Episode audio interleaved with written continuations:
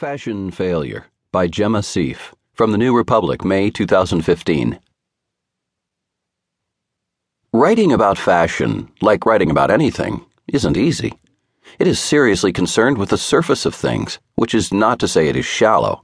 Done well, it is like fly fishing, a disciplined luxury, its charms elusive to outsiders, its execution deft and sportive. Diana Vreeland's career began in nineteen thirty-six with her Harper's